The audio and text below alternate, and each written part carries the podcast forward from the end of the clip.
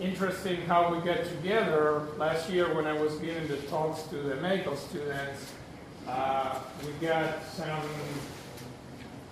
interface between diabetes, and we thought it was a good idea for the medical students to be exposed to that. So you guys went over there, gave a talk, and since you know we were just chatting about all this overlapping, eventually they invited me and said, "Well, probably it's not a bad idea if you tell us about these other sugar problems. They're the ones that I actually take care of. I don't touch a patient with diabetes. Don't worry, I never do it. So, and the good thing about this, of course, is that you guys are, you know, experts in sugar and all things related. So, but what I'm going to give you is a little slice of the type of patients we're seeing over there. the list is quite long, so I picked some of the ones that we see more often. And what I'm going to do at the beginning is to do a little introduction that makes here, you know, of the audience. Uh, some people might be a little bored because you know about this, but just to put a frame in terms of, you know, how the sugar metabolism works and how we can approach the diagnostic and the treatment based on the biochemistry of the sugar metabolism. That, I guess, you know, it's the way to go because it's the only way to understand this. So let's start with some introductory things. So uh, one of the things that it's quite important to remember, and this is you know a very nice slide that we use over and over, is as everybody knows, uh, intermediate metabolism is basically what the word means. It's and basically interaction between all the three main components of our diets, but eventually they get together here. And you know, usually we are breathing air and we have enough oxygen, we oxygenate this to the end, and we generate ATP that is the, you know, the currency that drives everything that happens in our body. So here, of course, I'm going to talk about the sugar, but it's very important to remember that when we get proteins and amino acids get deaminated, the acids eventually get here, and we can, you know, make gluconeogenesis. That is one of the main keys in hypoglycemia when something fails over there. Of course, the other big area is the use of fats to spare sugar. Remember that you know we cannot actually different from other animals use the fats to generate sugar per se, but it's a way to save a lot of sugar, especially you know after the first few hours that we consume the sugar, the glycogen, glyconeogenesis start working. So, and this is quite important because basically when I talk about diseases that involve these two areas.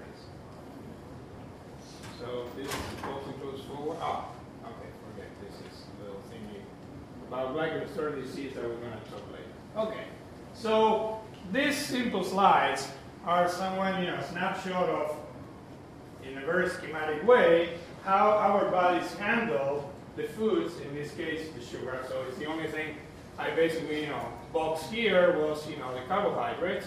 This also applies for proteins.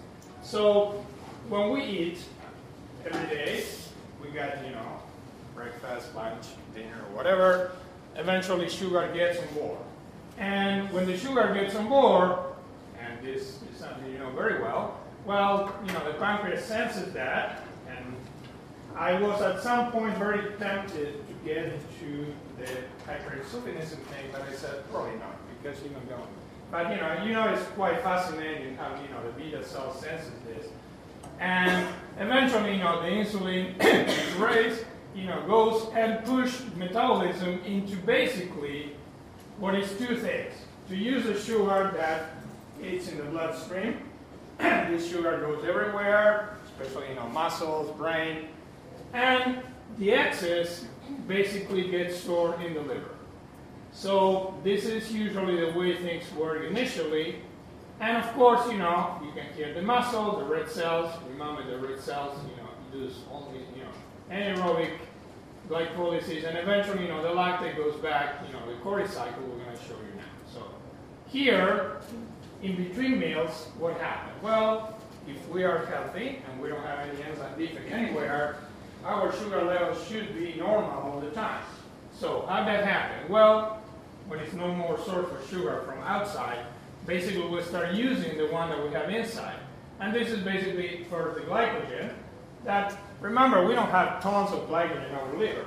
You know, it's like, you know, 300 grams or something like that, 400 grams.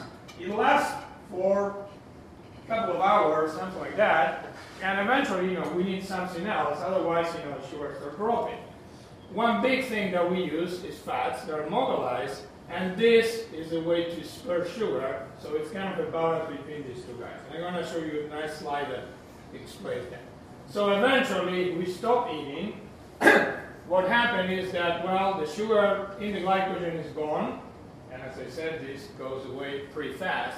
So the main source of energy here is the ketone body. So we keep using our fats. Glyconeogenesis is working, so here's the amino acids going back here, but eventually we can live on ketone bodies for a long time. Actually, we have a lot of kids in our side that has you know incredible seizures that are ketogenic diets, so we have like 80, 90% of fats, and well, they are around. So sure, it's not the healthiest way to go around, but you can survive on that. So if you have plenty of ketone bodies and you have enough water, usually you can live for probably a good month or so. So eventually, you know, things start, you know, you start consuming your proteins and all this stuff. So, but normally, what happens is that, well, the next morning we eat again, so the whole thing goes back to the first state, and the cycle keeps going.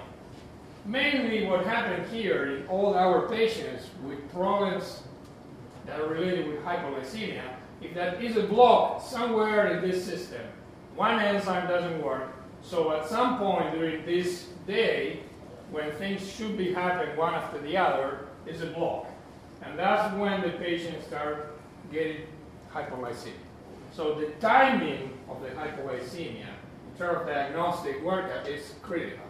So this is a simple way to put everything together. And these are, you know, basically the sources of sugar. Have the milk, will get converted. Eventually, you know, this is, you know, very well, you know, the key component in this pathway. Because from here, we basically can make glycogen, we can do glycolysis, or you can get into the pentose phosphate, you know, pathway, so we can, you know, generate, reduce, you know, NHP, and also we can generate uh, ribose to synthesize, you know, uh, DNA, RNA, and all this stuff. So here, eventually, the whole purpose of this, when we go down, is to generate two pyruvics, and the two pyruvics eventually gets into the Krebs cycle, and the Krebs cycle eventually ends up, you know, into the respiratory chain, and we generate ATP. So here, of course, you know, the fructose, and yes, this whole thing about you know fructose eventually gets here, and basically, you know, we have this block that you know it's not a major thing, but it's probably not a real disease. But if we have a block here, we have you know hereditary fructose intolerance. So these patients sometimes are super healthy because they figure out themselves that eating anything with fructose makes them sick, and of course, you know, have the whole story about dentists say, "Oh, you never had cavities," so and you look very, you know, smart you tell the patient, "Oh, you know what you have." So, but when they get sick, they get super sick, especially when they are little. After six months or so, when they start, you know, getting fructose into the diet, they can get into liver failure and renal failure. So it's potentially a deadly disease if we don't control it. Otherwise, they're completely asymptomatic. And when they get older, usually the tolerance is a little better. So, and here, well, galactosemia, from the point of view of hypoglycemia per se, it's not a disease that gives you too much hypoglycemia because of the actual defect here. What might happen is that as a newborn, we have newborn screening. Problem is, the newborn screening takes about 10 days to get back. So, like two or three months ago, we got a kid in liver failure here that was about five, six days old. So, and came to the hospital, liver failure, jaundice, everything wrong. So the kid has galactosemia. So, and sure, I called the state, said, well, I have a kid with this. Take it again from me right away. They give me the diagnosis. So treatment is super easy. But at that point, of course, you know, the kid was really sick. So it's not only just to give soy milk. you have to wait until the kid recover from the liver failure. That so far, you know, we see the kid two months ago, and it's getting much much better. So the hypoglycemia in that case will be more related with the liver failure and being sick than the actual problem. So a patient that has galactosemia and is already past the newborn period, they don't get sick as the newborns. they basically get progressive intellectual disabilities and damage for the galactose accumulation, but they don't get hypoglycemia. So it's more related with developmental problems. So problematic with galactose is always, even if we restrict everything from the diet and candies and medications and syrups or whatever, well, the body synthesizes galactose. we need galactose because, you know, all the glycosylation process that we have in the body, a bunch of galactose everywhere, so it's an endogenous production. So the outcome of these patients is not perfect if you compare with PKU that historically is, you know, the gold standard for treating metabolic disorder. So, of course, you know, the issue when we talk about hypoglycemia is to figure out, well, what is hypoglycemia? Where we put a number? Well, to be honest with you, from a practical point of view, at least from my end, is this, 45. So, and the issue is this. If we talk to the neonatologist, of course, you know, they can say that babies can survive with 20 what I would say is true, but their brains are not probably super happy with 20. What is also true. But the issue with 45 or 40, if you want it, is this. When the sugar level reaches this, all these normal responses that the body has are working and are in place. So if we take samples when the sugar level is here, we get a slice of what's going on with the fat metabolism, gluconeogenesis, and with the sugar metabolism. So we can understand where the problem might be. So we don't need to wait until this goes back to 20. And of course, you know, here, you know, the classical things, but, you know, if you, and this is quite important. So, especially in kids that are chronically ill, so we have kids, you know, with glycogen storage disorder that run, you know, with 45 or 50 of sugar, and they're running around you said, sure, they look sick because they have big bellies and all this, and they're short, but they're used to it. So they figure out. So they live in ketones and they are acidotic and all this stuff. So, of course, this is kind of dramatic, but you know, well, if you get here, you can be dead. So it's quite important just to, okay, when you're around here, start doing your labs, let's try treating the patient. Doing the labs, and I'm going to go after this later on, is critical. And, and I basically this more applied for, you know, for the PEDS resident. So when they have a kid with hypoglycemia in the ER, or in the floor or anywhere, and the sugar is right here, everybody gets a panic attack, especially if the kid is seizing in front of them. What I understand. So what they do? Well, if the kid has a line already, they grab sugar and push sugar. If they don't have a line, well, it's more problematic. Try to put line. Eventually, somebody's going to put a line. And but if that's worse because if they were taking like two, three, five minutes to put a line, when they put a line, the sugar is probably here, so they push sugar. Well, as soon as you push sugar, the sugar goes into the bloodstream, hits the pancreas, everywhere, so everything gets even again. So you take the samples, like five minutes later, the samples are probably samples of a basal state and are useless. It's very difficult to interpret that. So the opposite will be to fast the kid, what sometimes we do. Usually nowadays I probably would recommend to do the fasting test. It's doable, but you have to have a place, nurses, everybody knows exactly what you're doing. So you reproduce what happened with the patient. So in a nutshell, what happened here is, well, we got diet, we got the sources, lactate, say, you know, the Cori cycle, these are the hormones involved in this, glycogen, amino acids, gluconeogenesis, pyruvic, and here, as I said, to save sugar. So, the very easy and simple way to understand this is to divide this in these two areas. or either we increase the amount of sugar, we do this, or we decrease the use burning fats and ketones. And the ketones somehow are like, you know, like a partially oxidized fat that the body has a way to send to the brain and to the heart to be, again, converted to acetyl-CoA, get into a Krebs cycle, and be burned to the end. So it's like a, you know, it's an intermediate thing that is quite handy. So here, as I was telling you before about this slide, so well, we have the meal, and the insulin is super high and start going down. So after four hours, we need something else. So here's the glycogen. But as I said, six hours or so, glycogen start going down.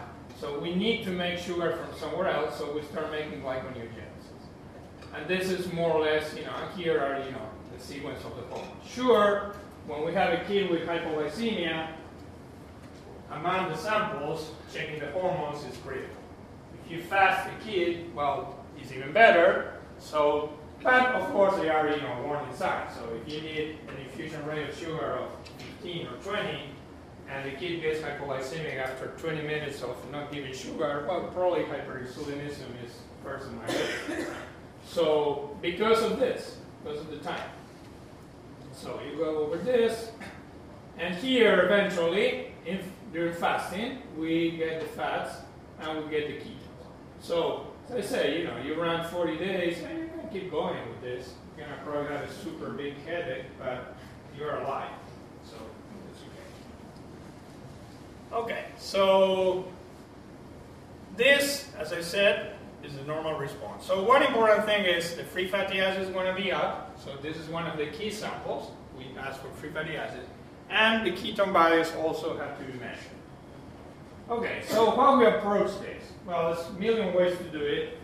Assuming that the only the only feature is hypoglycemia, nothing else, it's not acidosis or ketosis or anything like that. But the ketone bodies are the key. So it's either hypoglycemia with high ketones or hypoglycemia with low ketones or no ketones.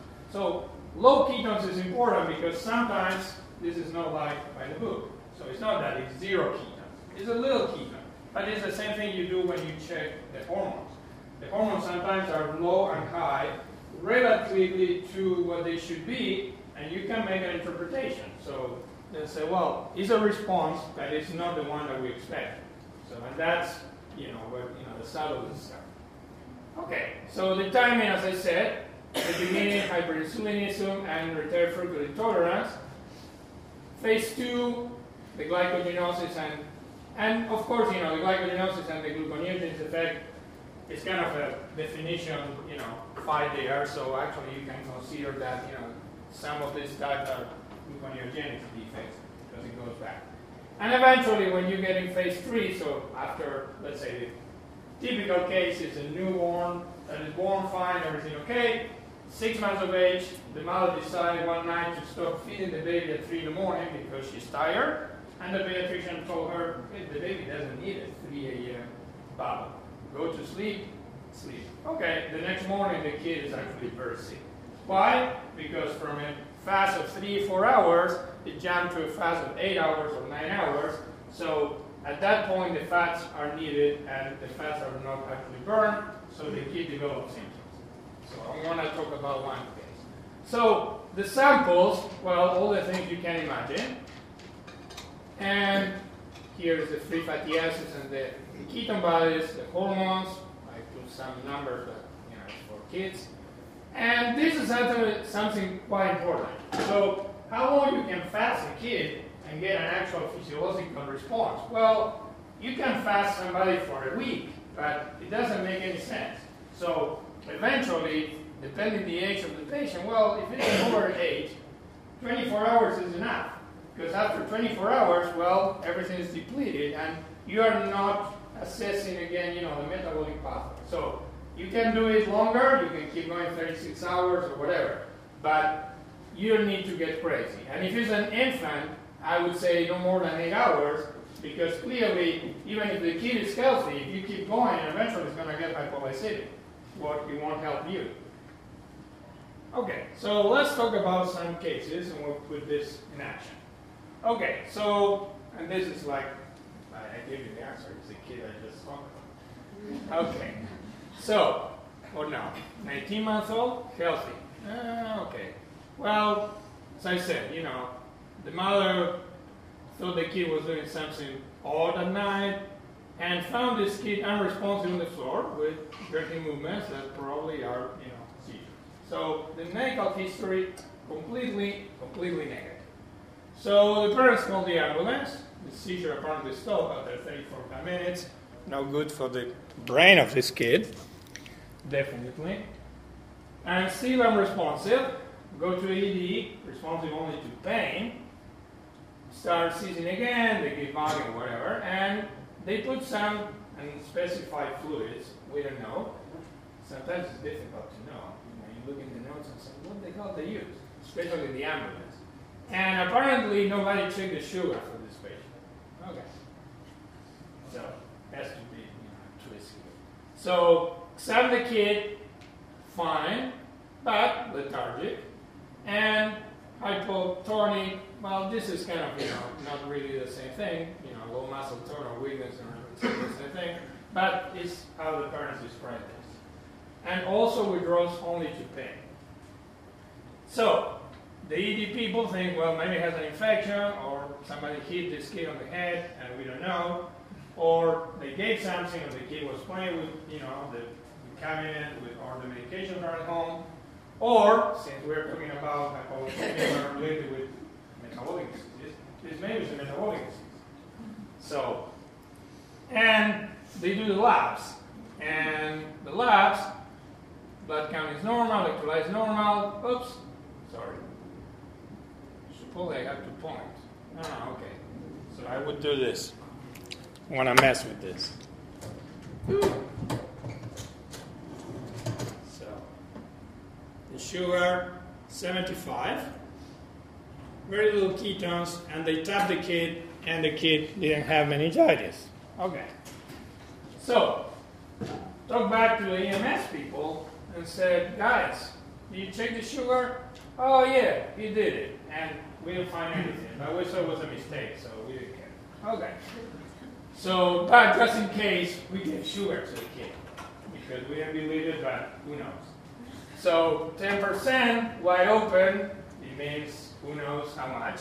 Well, eventually enough to raise the levels to 75. So normal sugar now. Uh, and the parents tell the story that the kid eats very frequently and still wakes in the middle of the night. And the mother said, might be the problem. Okay, but still a little real in the morning. So, we put together kidnap seizure is in coma, low sugar undetectable after overnight fasting. So, what this might be? Well, this is, I mean, you have this, the liver is normal, we have liver low ketones, so somewhere here probably, low or no in the fatty acid oxidation defect. So the timing is quite important here. This eight-hour period of fasting is a key here in the diagnosis. So how we can make the diagnosis of this thing? Well, so let's see if it works. Oh, okay, sorry. So, well, we can think that, as I said, if we think about hyperinsulinism, it's probably not because of the timing and the correction was quite easy. Uh, these kids usually have other things, and I'm going to show you later on. And here, it's probably most likely diagnosis. So, how we can diagnose this thing? Well, if the kid was born here in the US or in Europe, the kid likely has newborn screening, so we should know about this. Is it possible to miss it? No, it's possible. So, how you do it? Well, you take a sample, you look at the plasma, and you do the acylcarnitine profile. So, basically what you're checking here is what type of fats are present in the sample binding with carnitine. So, remember, you know, our diets are probably heavily 80%, 70% in long chain fatty acids and very long chain fatty acids. That, I would say, from a biological point of view, makes absolute sense because they are huge. So we can get a super huge molecule oxidating all the way to CO2 and water and get a lot of energy. So it's very, very efficient. But the mitochondria in order to get inside, needs carnitine to shuffle this. So what happens if you have an excess somewhere, start binding with the carnitine, and the carnitine goes up, the acylcarnitine in this case, in the bloodstream, in the urine also, we check in the bloodstream. So we get the profile. Normally, and here you see the profile should go from high here to very low here, because that's a normal beta oxidation process. You know, inside the mitochondria, two carbons and you know chop at a time, and in each cycle you got reduce you know uh, carriers, and you feed you know the respiratory chain. So eventually you sort of burn the fats all the way here. Here you are coming this way, and you get stuck at C8. Usually you got C6 and C10 also. But C8 is a marker for MCAD, medium chain acylcarnitine deficiency. So this is the most common type of fatty acid oxidation defect. This is the one that is actually screened almost everywhere in the world. Some places, it's the only thing they do. We screen for all the fatty acid oxidation defects that are under the sun so far. We have like 50 or 60 markers in our you know, newer screening. So, and it's usually in a couple of mutations, or one mutation is very common, so it's quite easy to make the diagnosis. The thing is this 50% or I would say 40% of the patients with MCAD can be super sick at birth. Most of them, or the rest, never going to get sick. But remember, a kid that crashes in the newborn period might have MCAD. And this can happen within the first four or five days, meaning that you don't have the results on your screen yet. So, how fast we get this? Well, if we get a sample, I send it to our lab here, I get the results in a couple of hours.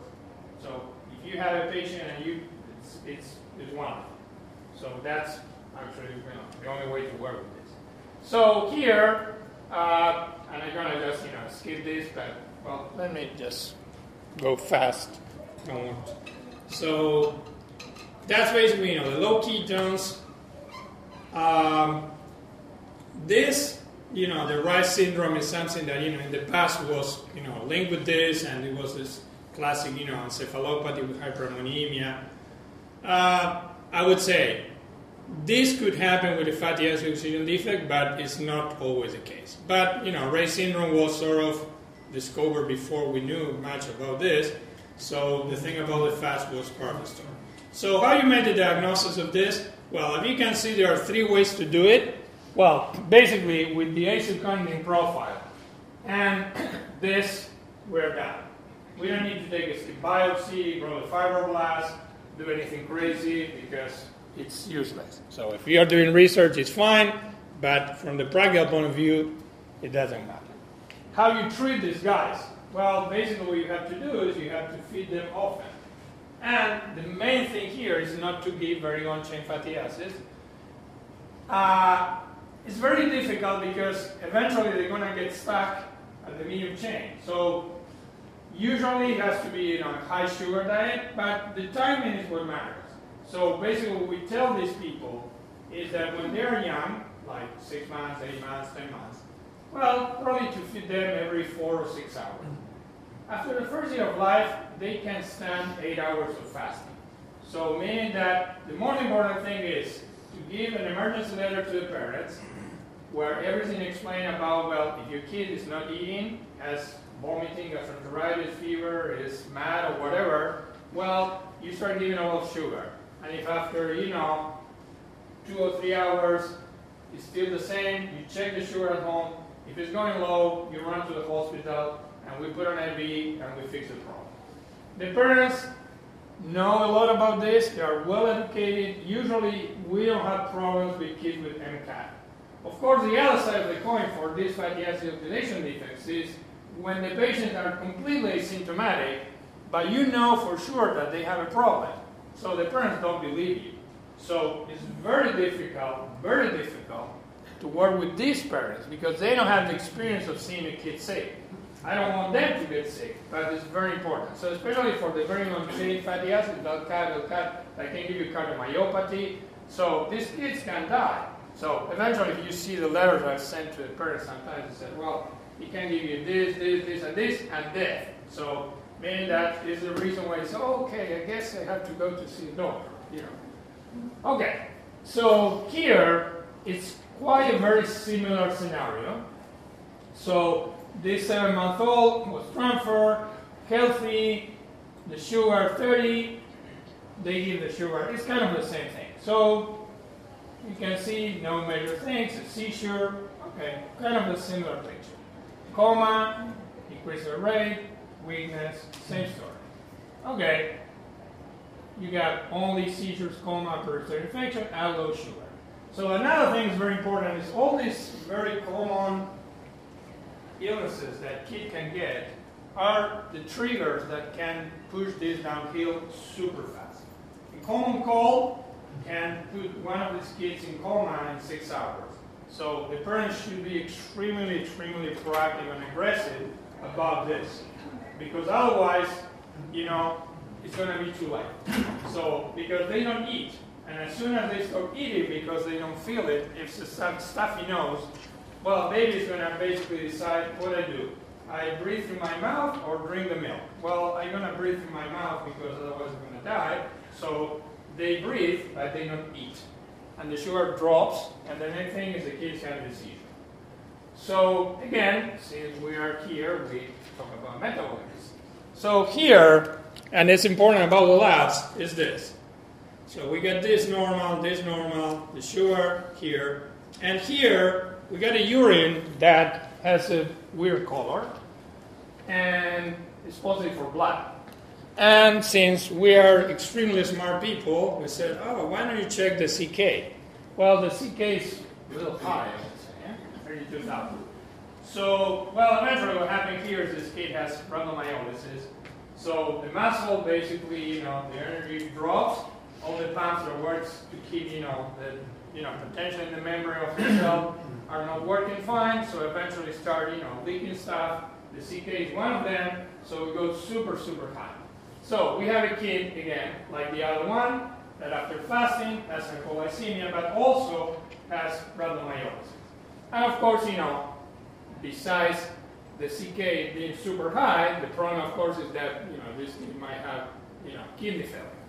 So healthy seizure, increasing CK, hypoglycemia. And in this catabolic context, and this is super important in terms of treatment. So all these patients, when they're sick, they're catabolic. So the whole idea of the treatment is to push everything around and start pushing it into anabolism. So we need to push this in terms of releasing a lot of insulin and start turning things around. So how you do it? You give a lot of sugar to this kid. The amount of sugar we give is massive. Uh, it's calculated based on what we know that is the amount of normally the liver releases to the bloodstream. It's about you know five milligrams per kilo per minute. And you know back in the 60s, somebody took the time to do it.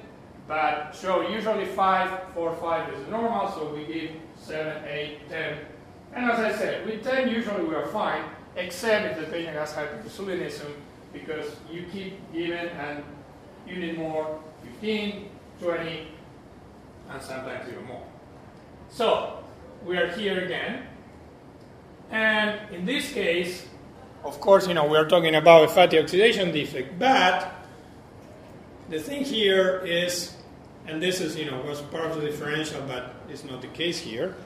So, here we are talking about, oh, well, I put more stuff here. Sorry. Well, why it's not a glycogen storage disease, we will, we'll just see it in a minute, so you can skip that. And this, usually, if you think about you know a problem with amino acids, usually you don't have this typical picture. So, mean, this is just more to put. I mean, here we talk about you know MSCD and so, but because of the ketoacidosis. So here we get the profile. So where's the problem here? Up here. Remember, before was here, C8. Now we have C1808, C1608. So these are, you know, very long chain fatty acids. So we are thinking about a problem that starts early. So in the diet of these patients. So except for the very, very baby formulas that tend to have MCTs and supposedly can go around the thing. This is 18 months old, so already this kid is eating food. So again, 70 80% of the diet is full of these guys. So here actually is no chance for this kid to start using the fats in any fashion.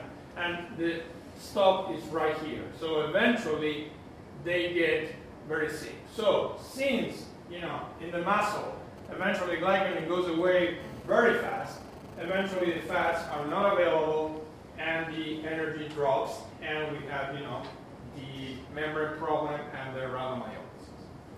So in this case, you know, it's long-chain fatty acids or, you know, the trifunctional protein, could be both of them.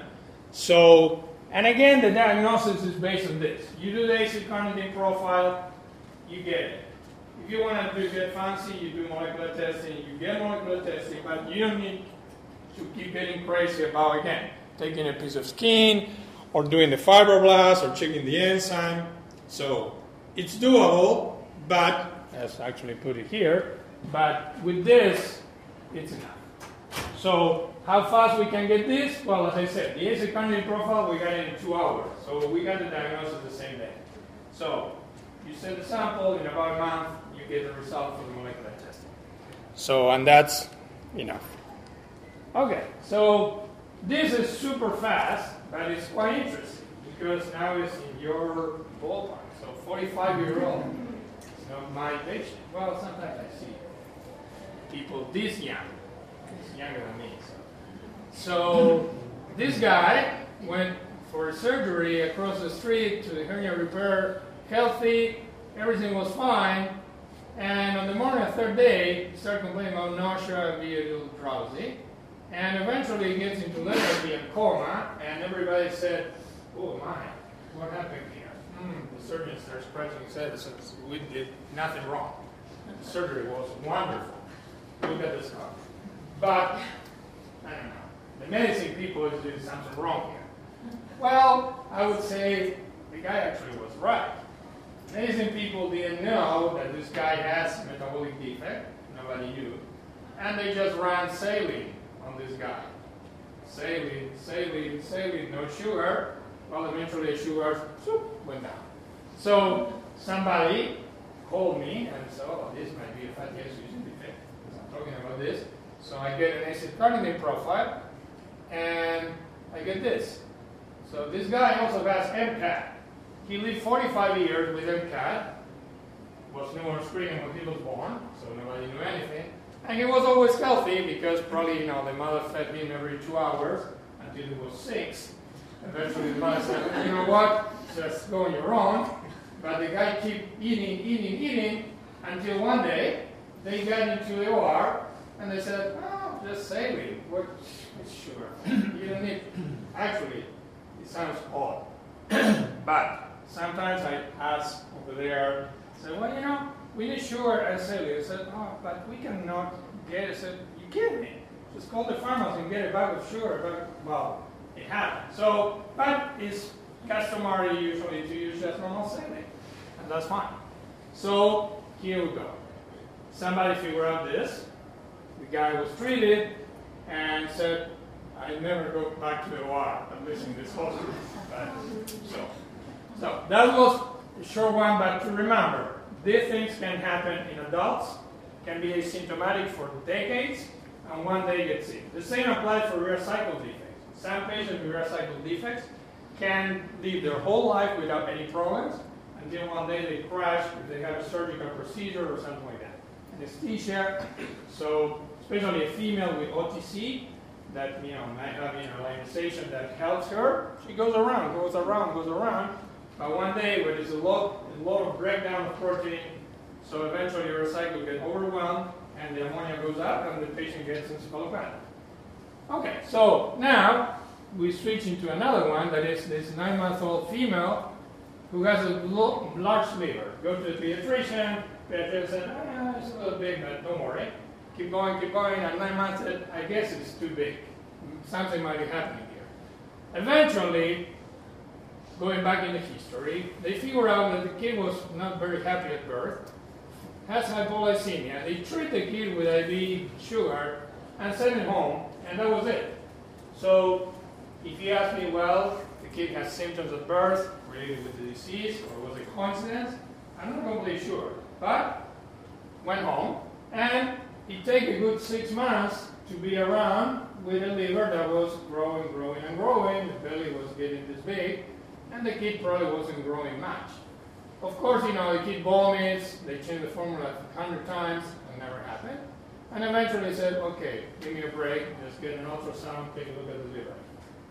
So, the kid looks like this. All these kids look the same.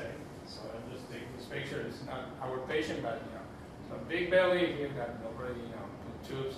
But this is the size of the liver of this guy, okay? Quite big. So, when you see this, hypoglycemia, hepatomegaly, well, clearly storage disorder, you know, gets to your mind. And if we are talking about hypoglycemia, probably glycogen storage disorder to your mind. So, somebody check the labs and basically get this. No ketones, no reducing substances, what from a practical point of view I would say is a very poor predictor of anything. So I usually, even if I think a kid has galactosemia, I take a sample, check for Gal-1-P accumulation, and that's it. Uh, no bother because you know you can get fructose out of sugars. You know, yeah, sure you can use you know dextrose and separate one from the other, but it's very specific. so the lactate is 5.1. This is our normal in our lab, and the standard is more or less around 2. So it's high lactate. Uric acid, high. Of course, you know, since you thought about glycogen disorders and you thought about glycogen type 1A, and type 1A goes with all this, if you look in the book, well, you order all this. Otherwise, you want to say, what the hell you order uric acid in this baby? Well, because the uric acid goes up. And cholesterol is also high, and triglycerides are super high. So biochemically, and this is quite interesting, we use this to monitor the treatment of these kids. So I have a kid who is difficult to control. Unfortunately, the kid has other problems, has also sickle cell anemia, what makes everything much worse. Uh, and the mother brings back, you know, the log for the sugars. Always fine, 70, 75, 80. So I look at the kid, the kid is not growing, and I check this, and all this is abnormal. So I know that the metabolic control is poor, despite the sugar. So the sugar is an easy thing to fix here, but all these guys take more time. So basically, with all this, and here, you know, somebody said, okay, let's do a fasting test on this kid. I'm going to do it. But the slide illustrates one thing that is important. This. Okay? So you Google kid. So usually when you do a fasting test, and sometimes you try to differentiate one thing from the other, you wait until the end with the sugar drops, and the nurse is there, say, okay, now give a shot of glucagon and check what happened with the response. No response, give sugar. Don't wait. Well, why is not responding? Well, clearly this kid is unable to break down glycogen when you give glucagon, with the hormone that actually triggers that. So that's another thing, and the lactate goes up. So, and I'm going to show you a slide where you can understand why all this is happening easily. So, uh, fasting over glucose, right lactate, no response to glucagon, lactate, and, well, somebody sent this already, and the. So, uh, here, it's, so the normal thing,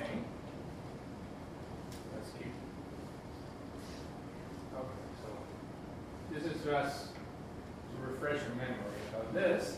You know this very well. So, basically, what we're assuming is that this guy cannot break down this, gets here, or actually gets here, breaks down this. But the problem is this glucose 6 phosphate that I say you know is, is a note here, usually can have three main phases. Goes up, more glycogen, get rid of the phosphorus, free glucose go to the bloodstream, gets here or to the pentose pathway. So what happened here is that if the glucose is phosphorylated, it's charged and cannot leave the cell. So it stays inside the cell. If it stays inside the cell, eventually what's going to happen is this. The is there, so you get hypoglycemia. You increase the flow in this pathway, so you get hyperuricemia. You get a lot of pyruvic. The excess eventually go to lactate, you get lactic acidemia. The alanine goes high, so you check amino acids in blood and reflects the, that this is true. The whole thing, you know, with checking lactic is tricky, you know, in terms of taking the sample, putting an eye, send it to a lab, and all this. I would say 90% of the time it's wrong. So even I go to the lab myself and drop it there, very difficult. So, but if I have plasma amino acids and the alanine is normal, and I have urine organic acid, it's not lactic acid in the urine, it's probably bogus. So it's a simple way to sort out one thing from the other. And hyperalaninemia, and here is the fat part, so you divert this to fatty acids, so you get hyperlipidemia, and that's basically how this happens. So, the defect is here, so this happened, you know, inside the cell in the reticulum, so here is the glucose 6 phosphate, it's transported in the membrane, gets in the lumen, here's the enzyme, get rid of the phosphorus. Here's one transporter out to the cytosol, and another transporter to the bloodstream. So if you block here, you basically cannot process this and accumulate, and you develop microinserted type 1A. Type 1B is the same thing with immunodeficiency.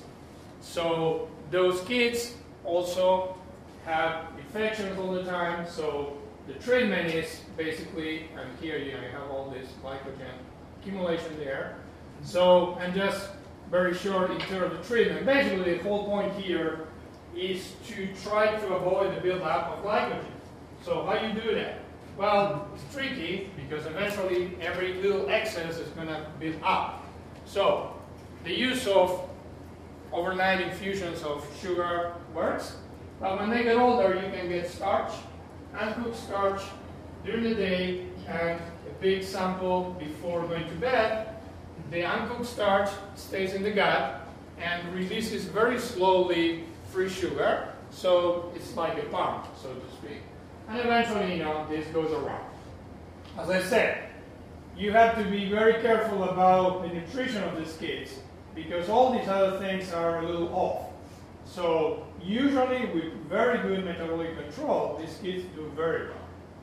Otherwise, they are short, they have big bellies, they have learning problems, and eventually complications out of you know the high uric acid, the high fats, and all this stuff.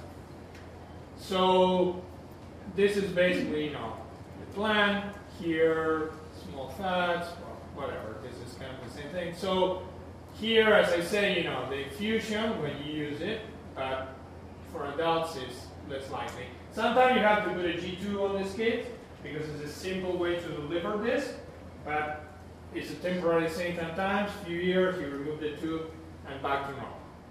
And this is key, and again, they get an emergency letter, they go around with that, and when the kid gets sick, they run to ED and the kid is treated.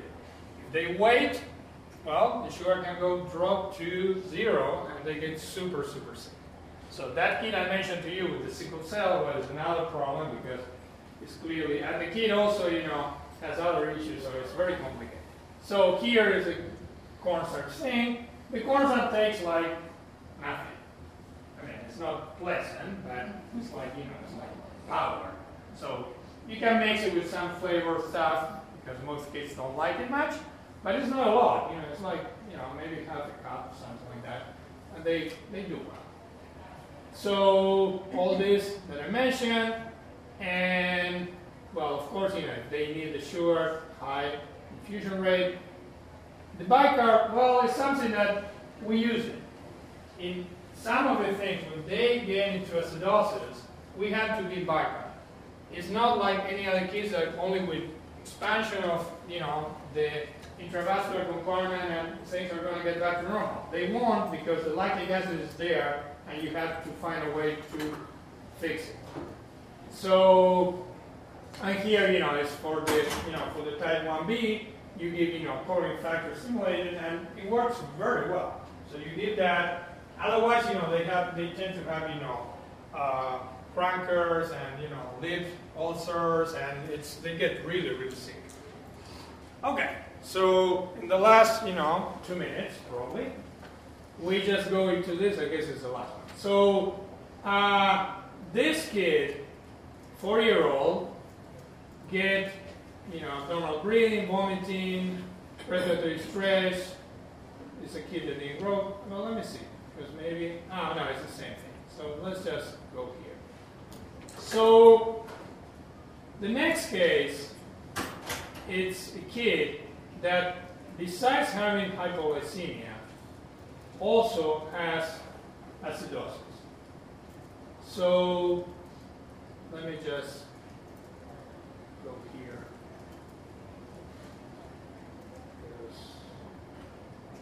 Oh, okay. So let's go back. So the difference here, as I said, is this. Has a liver that is palpable, but not super big.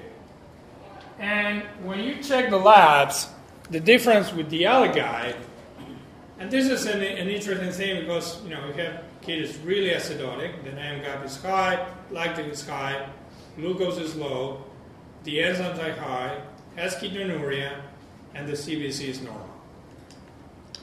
So meaning that again, the important thing here is besides the hypoglycemia, it's also very high lactate and metabolic acidosis. So you can supposedly give glucagon if you want. So, but be careful because if it's not glycogen in the liver, it might be a problem. But basically, giving sugar is the way to go. So, you give all the sugar, you give the bicarb, and here it's the history what matters. So, the patient, when he gets sick or a common thing, start vomiting and goes to the hospital often. So you ask the patient and say, yeah, every time I get sick, I go to the hospital, they put an IV, they give me sugar, I get back. So he has hypoglycemia, nobody knows. And yeah, it's a little bit, but not well. So question is, what happened with him? Well, he missed supper, slept all night, and well, having fun. And the patient said that usually he wakes up at some point, I guess juice since he was a baby. So here we have a four-year-old that after 12 hours of fast get hypoglycemic, but also develops severe metabolic acidosis and also has ketosis. So the problem here is in the gluconeogenesis pathway.